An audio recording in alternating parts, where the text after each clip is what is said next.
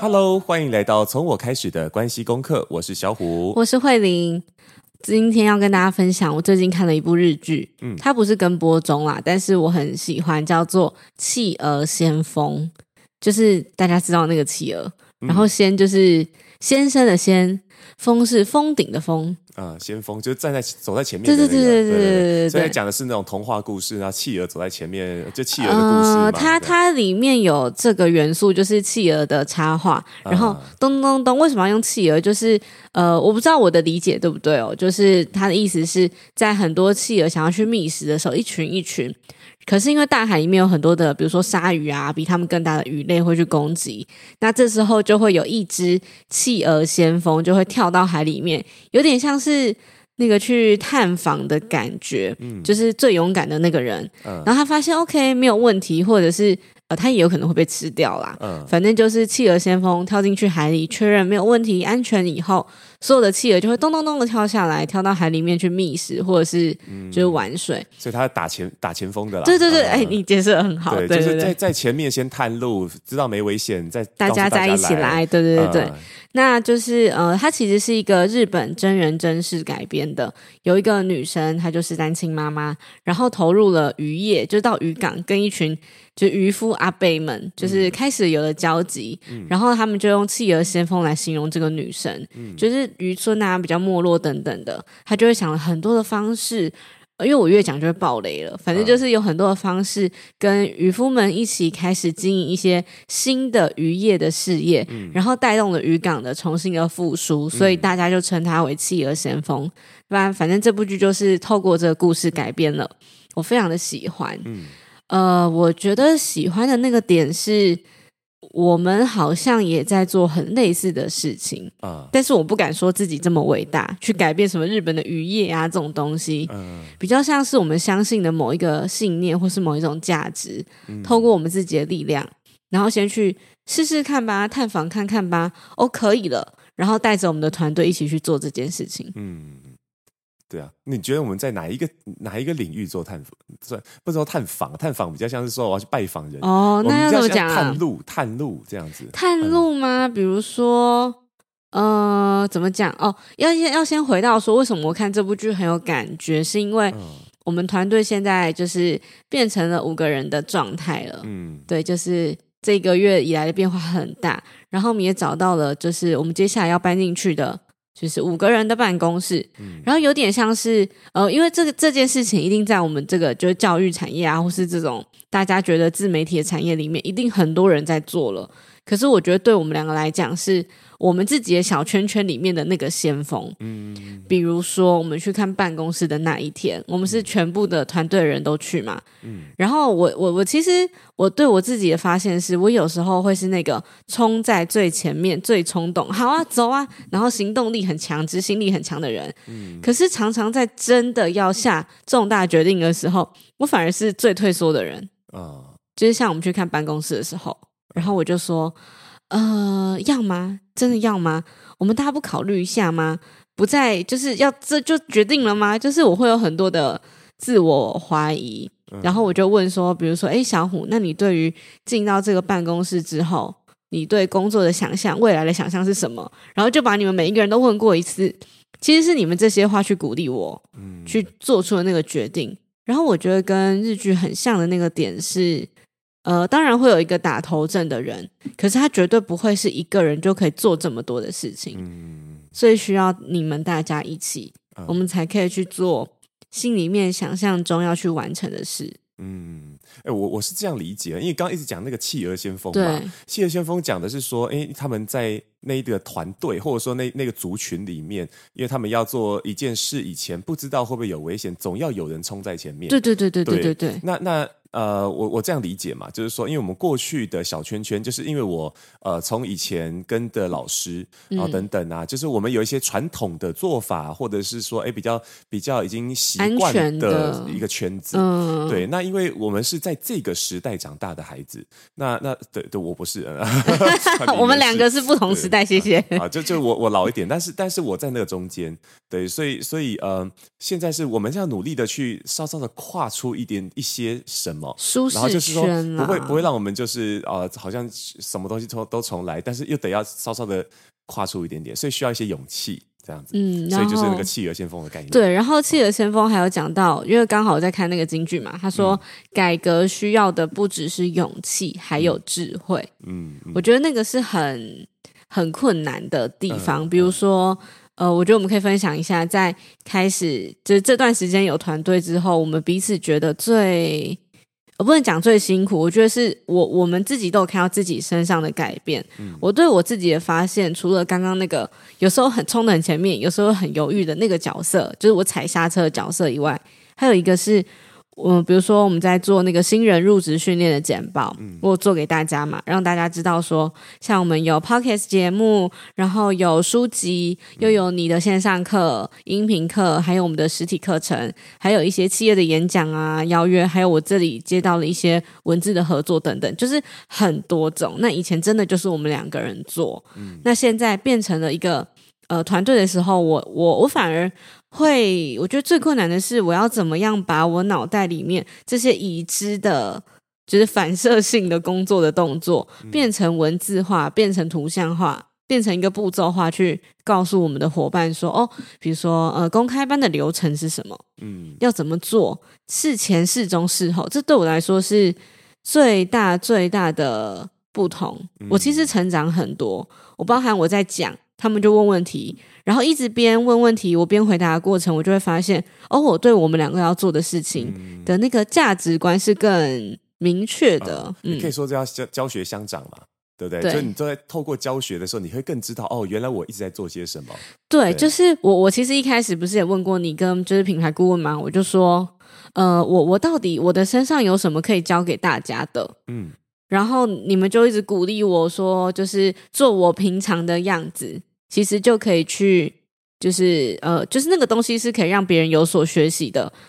然后后来我就发现，哦，原来那个理所当然的日常，对我来讲的那个理所当然的日常，对大家来说其实都是新的，呃，有一点挑战性要去学习的。嗯、所以就发现，哦，其实我也从里面得到了一些肯定。嗯，因为他们就问我说。你怎么可以一个人一天做这么多的事情？嗯、你都是什么时候睡觉的？嗯、可是对我来讲，我没有觉得那是一个呃疑疑疑问或是困惑。嗯，然后才发现哦，原来是这么一回事哦，这样子。嗯，哎，刚刚讲到那个那个关于勇气跟智慧嘛，对，我就觉得那个，因为我我都怎么做决定这件事，我觉得很想跟大家分享，就是因为呃，我们都之前都会有一些那种。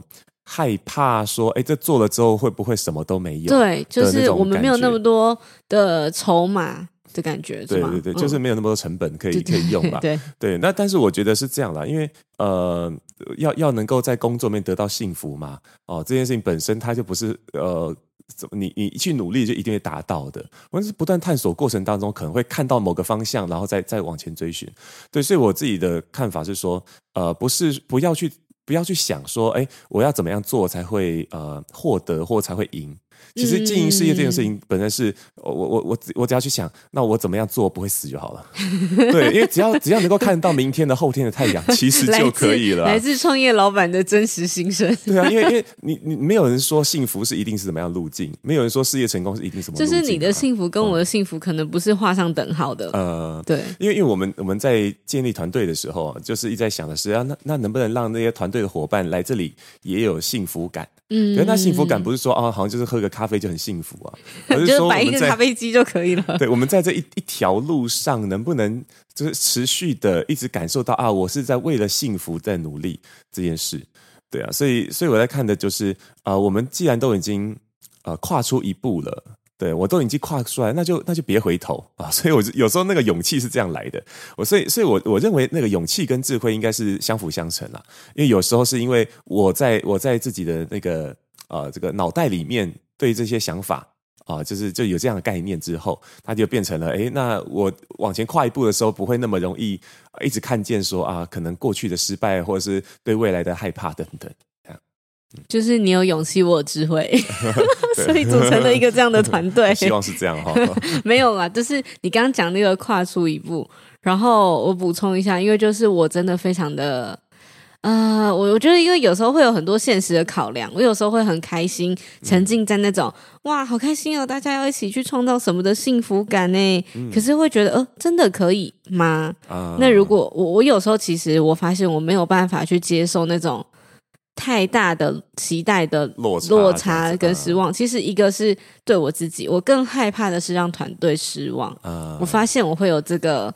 责任感在身上，uh, 就你讲那个姐姐病，uh, 现在变成老板病，uh, 是这个感觉啊。Uh, 哦，这你的课题就是对，这是我的关系功课。失望，然后你也特别对别人的失望，你会特别耿耿于怀。对，所以我觉得这是呃，我们两个人在一起工作的时候比较没有发现的事情。Uh, 但是这段就是这段时间以来，我会有一种哦，原来我会这样子想哦。Uh, 然后像就是呃，就是两个，我们现在是两个新伙伴加入嘛。他们就问说：“那在报道前要做什么准备吗？还是什么什么？”嗯、呃，我那时候呢就分享给他们两个人两本书。那这两本其实是我在进入我自己第一份工作之前，我的算是带我进去这份工作的前辈推荐给我的书。嗯、一本是小山薰堂写的《练习幸福工作》啊，这本已经绝版了，嗯、所以基本上他们两个是去图书馆借来看完的。哦、然后另外一个是那个。呃，增田宗昭就是鸟屋书店创办人写的书，叫《风格是一种商机》。嗯，就是呃，我觉得他们两个人在呃都是日本作者嘛，然后在创意、在提案、在企划类的这一个圈子里面，是我很喜欢的两个人。就是谈的是幸福工作，嗯，然后《企鹅先锋》里面其实也有讲到这件事情哦，嗯，呃，三方受益。比如说，在渔业里面有渔夫、有渔会，还有消费者。嗯，不是说今天我们把所有最好的东西卖给消费者就好了，不是最好的鱼到他手上就好，而是渔夫跟渔会跟消费者是不是三方都受益？嗯，这才是这件事情要去改革，可以带给大家最大的幸福。嗯，那我觉得我们的工作也是，我们其实有一点像是呃服务业，我们要面对学员，要面对读者。面对这个节目的听众，我觉得都是。那我们可能也可以做自己爽的节目啊，讲一些乐色话干嘛？其实也可以，因为我们很幸福。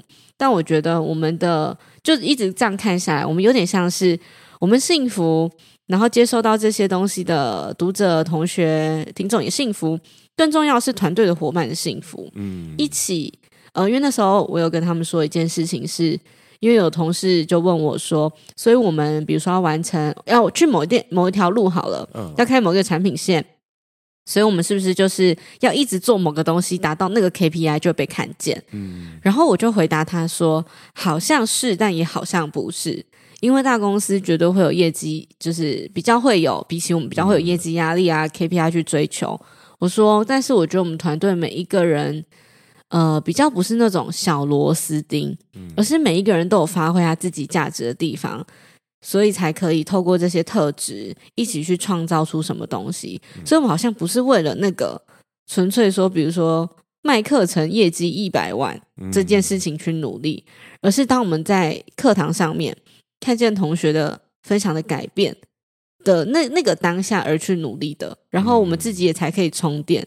因为我觉得我们的工作就是会一直输出，可是他也很需要这种能量的输入跟充电。嗯，所以后来就是，虽然我们就是真的两个伙伴嘛，他们负责的那个职务内容不一样，嗯，然后我们也还我们还是会问说，哎，那你会想要就是在这份工作有没有什么期待啊？就很可爱的是，他们一个人说，请问我可以参与 Podcast 的节目的录制吗？啊、另外一个人说，我也很想参与实体课程的。就是一些行政也是可以的吗？就很好笑，他们俩都想参与对方做的事情，这我觉得这很好，嗯、我喜欢他们讲出来。嗯，然后像我们另外一个伙伴是外包剪辑影音的嘛，然后他们也跟着那个伙伴一起，就是学习一整就是一个下午啦，嗯、怎么样去剪影音，怎么样去制作一些好玩的东西，然后就开始自己也会那边剪我们两个就是什么梗图啊，然后丑脸的 就是影音，嗯、我觉得也很有趣，这是。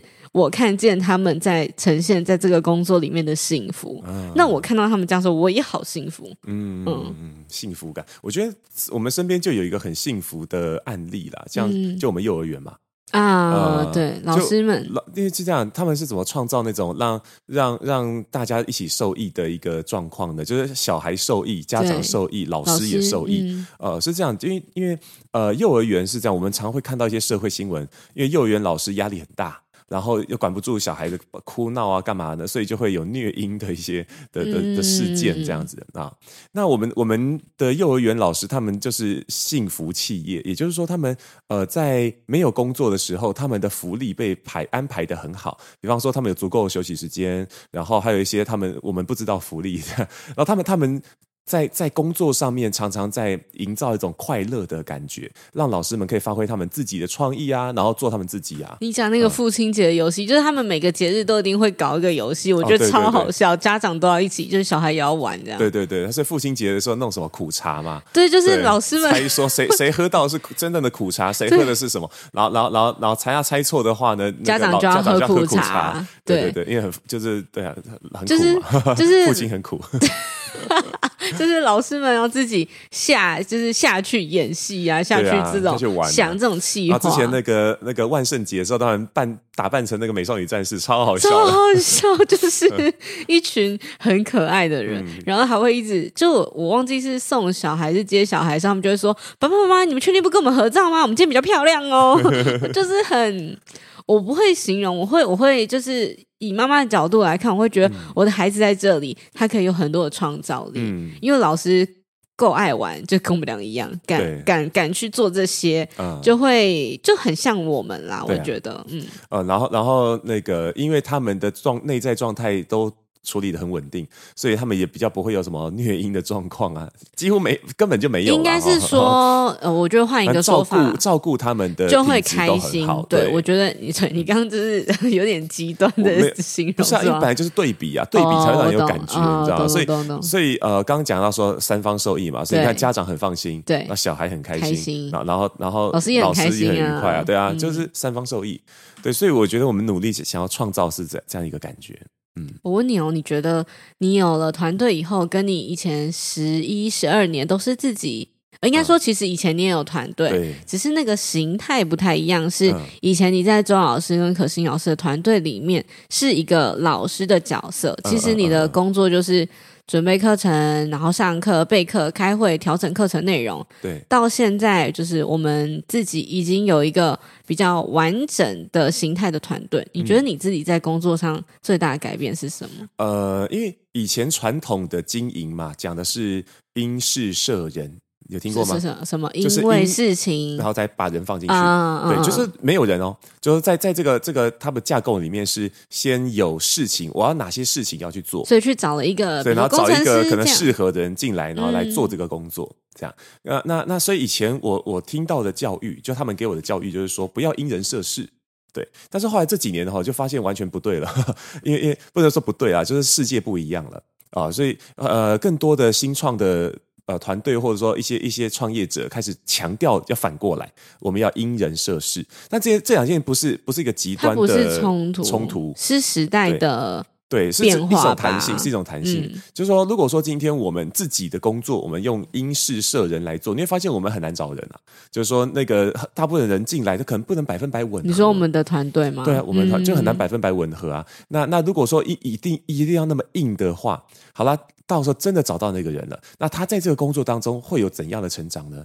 大概也是做两三年就走了吧。对，所以所以所以你可，可能不用两三年吧，因为因为 我们的我们的产业不是那么的。庞大，嗯嗯，教育产业很简单，它就是人的工作，对，所以如果说今天你要做到做到像那种哦台积电啊这种大规模的公司，那才会有成长机会。在在教育产业里面，哦、呃，当学员的成长可能还比较多一点，啊、嗯，当老师的成长也比较多啦。可是问题是，总会幕后总会看到一个那种成长的瓶颈的，就是说，你觉得在这工作里面没办法再得到些什么了，但是教育产业在。得到的不是那种哦，我在工作能力上的学习，更多是意义感的获取。那我从你的生命当中获得了什么样的能量，让我觉得我很充足，让我愿意继续服务这些不同的人，看见那个改变，就是每一个人都是，他就变成说我我把每一个人都当成一本书去阅读了。他他他在一个庞大的图书馆里面，他热爱阅读，然后享受那个阅读的过程，所以成长就没有所谓的天花板可言。哦、你讲的很好哎、嗯，对啊，所以所以在现在的工作里面，我们比较有一点点倾向是因人设事。那你你看你自己，我想问的是，你看到你自己的变化？嗯嗯、没有，我我先看到我我这方面的学习啊，哦、就是哦，我知道了，原来有很多的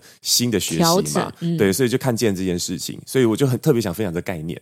那讲到我自己个人的成长的话，是说，因为我是一个很容易拖延跟很容易自己偷懒的人，对，那所以当。团队里头有人的时候，啊，我就会比较容易说，哎，对，可能要做个什么榜样的啦，或者说什么啊，这个为了为了展现比较多正正向的感觉啦之类的啊，为了展现你是应该吗？进入应该了，是？没有，这是所谓的那种呃正向刺激，因为人在一个人的时候，如果少了一些外在能量的刺激的话，其实会堕落啊。哦，懒懒的先生。对啊，所以所以说，哎，因为一点点小小的外在刺激，然后得到某种动力，然后往前滚的话，那也很好。嗯，对，那那但。只要不会有压力就好，比方说那个同事动不动都过来抽烟，小虎老师有在备课吗？靠！我跟你讲，我有我有把你，我有把你的那个不是，我有把你那个工作的那个呃形态习惯告诉他们，嗯，就是比如说要请你交一个文案好了，他们可以用什么样的方式告诉你？呃，然后我有听到你讲，对，然后然后跟我又是用什么样的方式？因为我们两个是也是不太一样的状态，嗯，然后我就跟他们说，呃。可能你放到云端了，放到哪里了？放到资料夹了，放到就是 Excel 表还是什么之类的？可能你你的确做了，但是小虎老师不会主动去找，所以你可能要更侵略性的在赖群组里面艾特他，告诉他说：“老师，你几点几分？”就几月几号几点几分之前要给我哦，这样，然后你可能把网址要附上，把里面所有对，不然你会在就是云云端海里面游泳，然后就会忘记，他们就会哦这样。我觉得这也是我的学习，怎么样明确的告诉我们的伙伴，他要怎么样可以更好的呃跟我们建立工工作的默契啊，团队的默契，还有怎么样可以不让他们觉得很挫折，嗯，就是啊原来这样不对哦，原来老师不喜欢这个，或者这样找不到老师哦。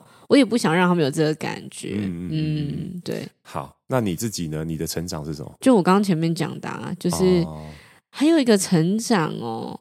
我不知道，我就会看到他们三个在那边开会讨论的时候，我我我我我就是那个开心的圆圈圈里面的外面的那个人。你要解释一下那张那张图，那张图是不是？就是我的脑海里面。很久以前好像讲过，我脑海里面有一个，就像你讲过，人家不记得。我现在就我现在在讲，我现在就在讲了哈，我现在就在，你很让我讲完，就是我等一下先停顿一下，然后再讲，不然让这不过来，人家不知道那个那个架构，重讲一次，来开始。坏习惯，这个对不起，哎，突然觉得好爽啊！真的很想呛你的。好了，你说了，你说了，那个圈圈什么什么？就是我的脑袋里面曾经有，不是曾经，就是我曾经看过一个图片，然后里面就是有一群人很开心的站在一个空间的门口聊天，很像就是你去居酒屋外面有一群人在聊天，然后我是去旁边默默抽烟的那个人，这种感觉你懂吗？就是。可以可以这样形容，为什么这样看我？你就直接讲牌卡的图片就好了。那张、哦、牌卡讲的是大家在那个圈圈里面很开心。哎、啊，你在那个圈圈外，你是照顾那个圈圈的人。啊，你你站你在圈外，但是你本身也获得满足，这样。哎丢，谢谢。哎，你讲就好，为什么要我讲？哦、你讲的就比较好。对，那所以好，那大家带回来这边。好，就是我我觉得我以前的我就会一直在圈圈里面。因为我们就是两两个人，可能有时候有实习生或是攻读，但他就不是一个比较长久可以 support 我们的一个状态，所以我就会是一直在那个圈圈里面，可能很少抬头去看看自己就是的的状态，就一直埋头苦干。嗯，然后我最近在圈圈外看着他们三个的时候，我真的很感动，我感动到我觉得我现在可以哭出来的那种，就一种哇，终于。哦，原来是这样哦！嗯，我我曾经想象过，可是又不太敢去做的那个梦，原来现在就在我眼前呢。嗯，我现在超级感动的啦！自己讲了自己要哭，搞什么啦？喂，我跟你讲，大家跟不上，我跟你讲，对不起，大家跟不上你的感动。情绪，对对对，我情绪很很澎湃。没有，这这集也对比出了一种一种感觉，因为我们之前两个人这样单算算是蛮干嘛哈，两个人蛮干那。呃，过程当中就有很多的摩擦啦，或者是很多探索跟失望，呃，所以一路以来，虽然我们俩一起做，但其实呃孤独感还是蛮强的啊、呃。没有三个人以上，其实真的很难促成所谓的三人三人行必有我师。你要讲三人成虎吗？他等下讲这个。三人成虎，三人呃，三那个忍者龟是三个嘛？对不对？没有，三忍者龟有四个。谢谢，对不起。而且他加上凯西，你忘了凯西？你知道凯西是谁吗？我不知道。凯西是人类，然后但是他就戴上那个，所以我们现在是曲棍球面具。所以我们现在是忍者龟的。等一下，说我们现在的确是忍者龟的那个。规模没有错、啊，忍者龟规模哦，好好，那我当凯西，我不要，我不要当忍者龟。你培养的是那忍者龟，你是那只老那个老鼠啊，你是那个师傅，师傅很少自己战斗哎。他都都动嘴巴的，训练他们是吧？可以可以可以。哦，有件事情要麻烦你们了，好，来来，三人，好，三人行必有我师回来，好。那我当凯西，好了，回来了。师傅，我是凯西，烦死了。好好，对啊，所以所以这样对比出来，就是因为过去的那那段孤独感，那现在终于好像可以稍微摆脱那种那种不知道自己正在努力什么的感觉吧。对，然后是那个释怀。哦，原来我等了这么久是在这个，等到了，对对对，是是为了这一刻。嗯，那其实前面也没有想过我们会有。应该说，我们原本的想象是，应该不会是两个人一直这样工作，一起到老，嗯、会有伙伴的加入。可是我没有想象它会是这么快的事情。我原本预设的是我三十岁的那一年，嗯，因为有人曾经问过我，我对于自己三十岁的想象，嗯，然后那时候其实已经一起工作，一起就是我也变妈妈了，所以我就想，哦，那我可能工作怎么样，家庭怎么样，我自己这个人怎么样，就是。我觉得那个东西在显化了，嗯，他甚至比三十岁更提早，因为我还没有三开头嘛，嗯，就觉得哦，哦是这这样吗？就这样吗？就是我反而会很很惊喜，嗯嗯，好，那么我觉得我们我们主要是想跟大家分享那个。幸福，我们就停在这个这么感动的时刻吗？你是想在这里停下来，是不是？我想说，啊，是不是差不多了？